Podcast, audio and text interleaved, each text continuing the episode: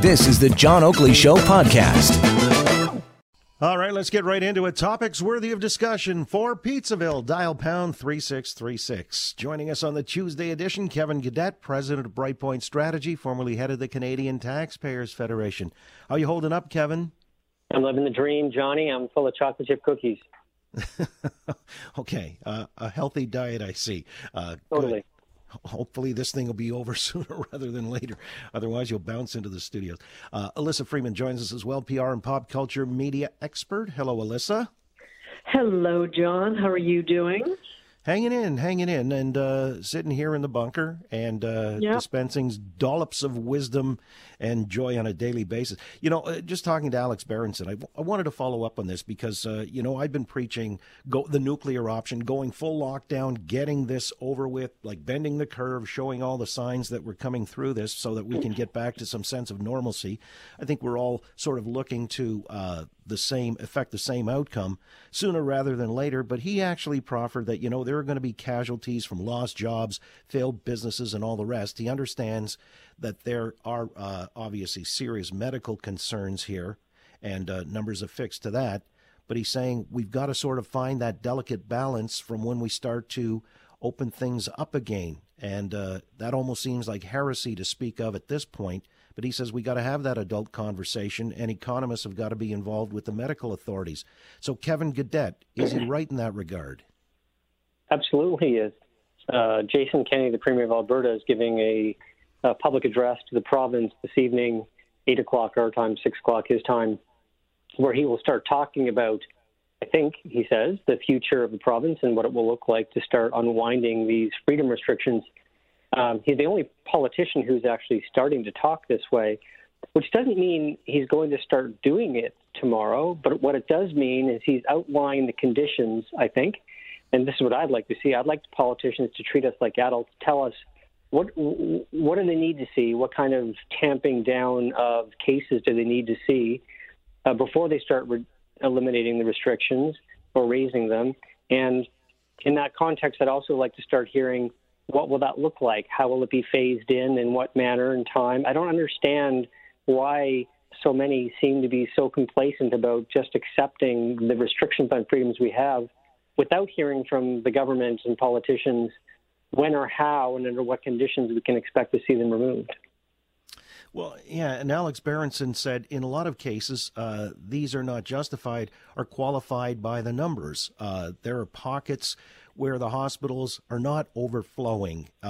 He does admit, you know, they've got a serious issue in New York and New York City specifically and other hotspots.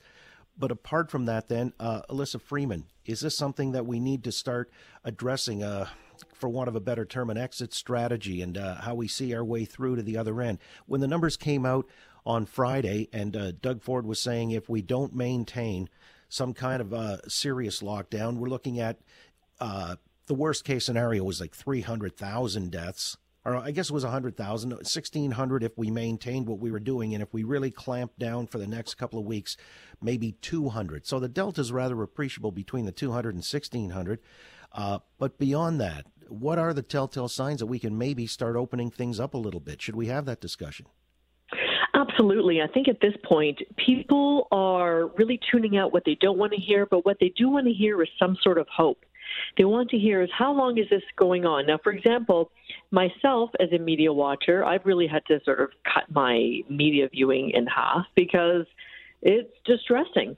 But what I do read and what I am gravitating towards, John, are those stories that show me indications of improvement. So, you know, I read today that while there were, you know, there was a little bit of a spike in deaths in New York, however, there were less hospitalizations. So I look at that and I think, okay, that's a bit of an improvement. I look at the province of British Columbia and I see that there is a bit of a flattening of a curve there. And there was an article today, I didn't have a chance to read it yet, but there's an article today about why is this now happening in BC, the flattening of the curve. Well, I think they've had the restrictions in a little bit longer than we have. So we need to have those conversations. And I think we need to stop pussyfooting around the citizens of this province and this country. I understand at the beginning, you know, why you don't want to give so many dire warnings out at once so you don't, you know, create mass hysteria. But I think that there's a point where if you're coming out every day, either at 11:15 or 1 p.m., as it is in this province, and you're giving us sort of like, what is the news of the day, there are some conversations that we need to at least know are going on. And while we may not have an answer at the end of the day, at the end of the week, I think that Canadians and Ontarians deserve to know that we do have an exit strategy. Kevin, do you think some of it is dependent on the credibility of the people who are messaging? I mean, they made such a hash of the messaging on masks. You're wondering, really? I mean, because we know Dr. Tam was all over the place on that one. Is there going to be confidence in whatever they pronounce? So this raises issues about communications delivery and confidence one derives from quality and effective communications, where we had public health officials, political officials taking positions early, and the positions they took were adamant. They were forceful. They were unambiguous. And in fact, anybody who questioned them, including conservatives, for example, were deemed racist when folks talked about closing borders and raising concerns about risks.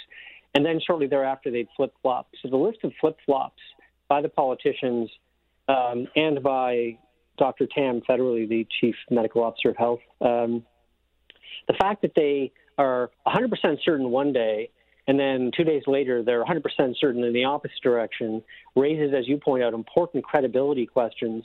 And when these officials are inconsistent, it reduces the confidence level of people who are requested to follow or required by law to follow their guidance.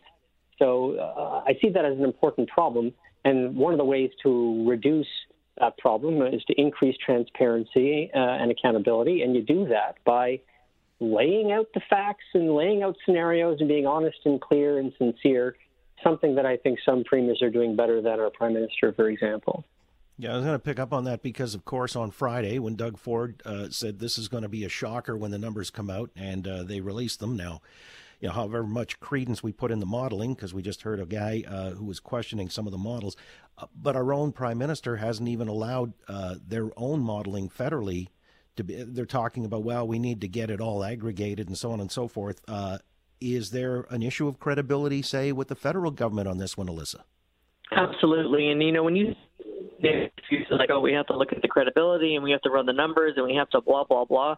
Those are all just holding statements because maybe what they're seeing is scaring them and they don't want to scare us too. Who knows?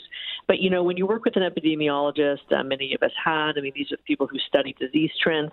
They always give you, you know, the spectrum of scenarios. So you know, you get on the low end and then you get on the high end and then you try and, you know, mitigate somewhere in the middle. You know, I've honestly stopped listening to Trudeau, and you know, sometimes I have the TV on mute, and I'm happy just to see the, you know, the subtitles come up that synthesize what he has to say. I think that at some point, you know, I think that he has to come out with some very, very definitive messages. And the other thing, too, to Kevin's point, is like, this is not the time for flip-flopping, folks. You know, I was really on board with you don't need masks and the only people who need masks are healthcare workers. I bought into that message. And now I'm looking around for square scarves and rubber bands. And that's a behavior change that you're expecting, you know, Canadians to do on a dime. So be consistent, be truthful. Tell us what we need, and then tell us what the end result will be as a result of that. And, you know, those are very, very simple tenets, but they're certainly, in terms of best practice messaging, not really happening. Well, Elissa, if they said tomorrow. All right, Kevin, go ahead.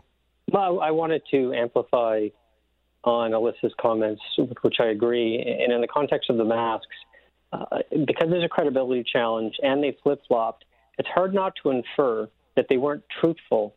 And that becomes a confidence issue. So it actually seems to me like the evidence was clear for many months, at least a month, that there are benefits to masks, both to prevent becoming ill and to prevent the spread. And the government, I think, probably said that they weren't going to be helpful, not because they believed the medical advice, but because they were short on the ability to deliver quality masks, which was a supply chain problem in great part of their own making, and lack of preparedness. And again, these become confidence issues. And the confidence matters not just because we want to throw brickbats at the government and be difficult, as fun as that might be. The confidence becomes relevant when the government starts to make continued and possibly even bigger asks of a population. And if it loses that confidence, they're not going to get the population to follow those dictates. I was going to ask if tomorrow they were to say, look, we're going to make masks mandatory now out in public, because Indonesia just did that the other day. Do you think people would follow that directive, or would there be even more confusion and a credibility issue in play, Elissa? You know, whenever you have a directive, you also have to have, you know, what the answer is and what's the call to action for Canadians. So if you say to people, okay, listen, we advise that you wear a mask. I mean, you have to say, I mean, this is the reality. If we don't have enough masks for healthcare workers, we certainly don't have enough masks for every man, woman, and child in Canada.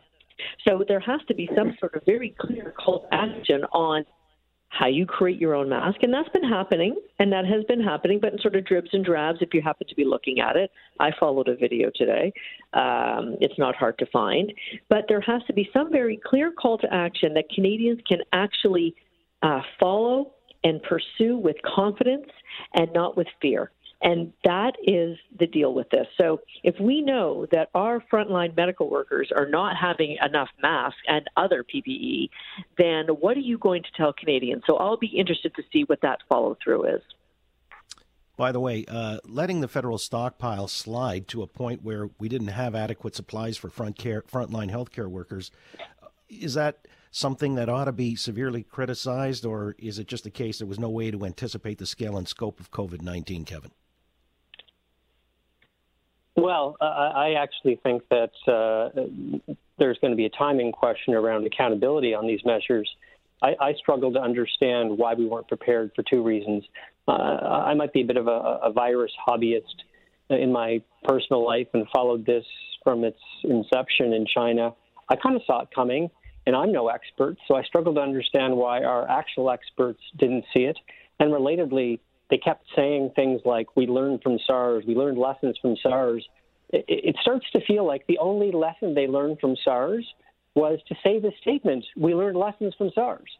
So not to mention, when the government of Ontario and the federal government have stockpiles, it seems to me a fairly obvious rotational issue where the government could purchase, centralize, and store PP&E, protective equipment, and then distribute it on an ongoing basis and then replenish it as needed so that it stays fresh and stockpiled, and that both federally and provincially they would have done this.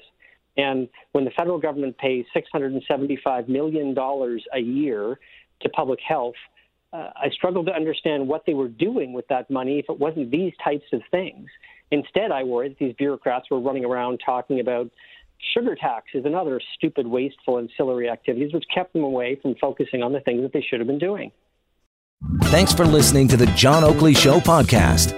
Be sure to rate, review, and subscribe for free at Apple Podcasts, Google Podcasts, and anywhere else you get your on-demand audio.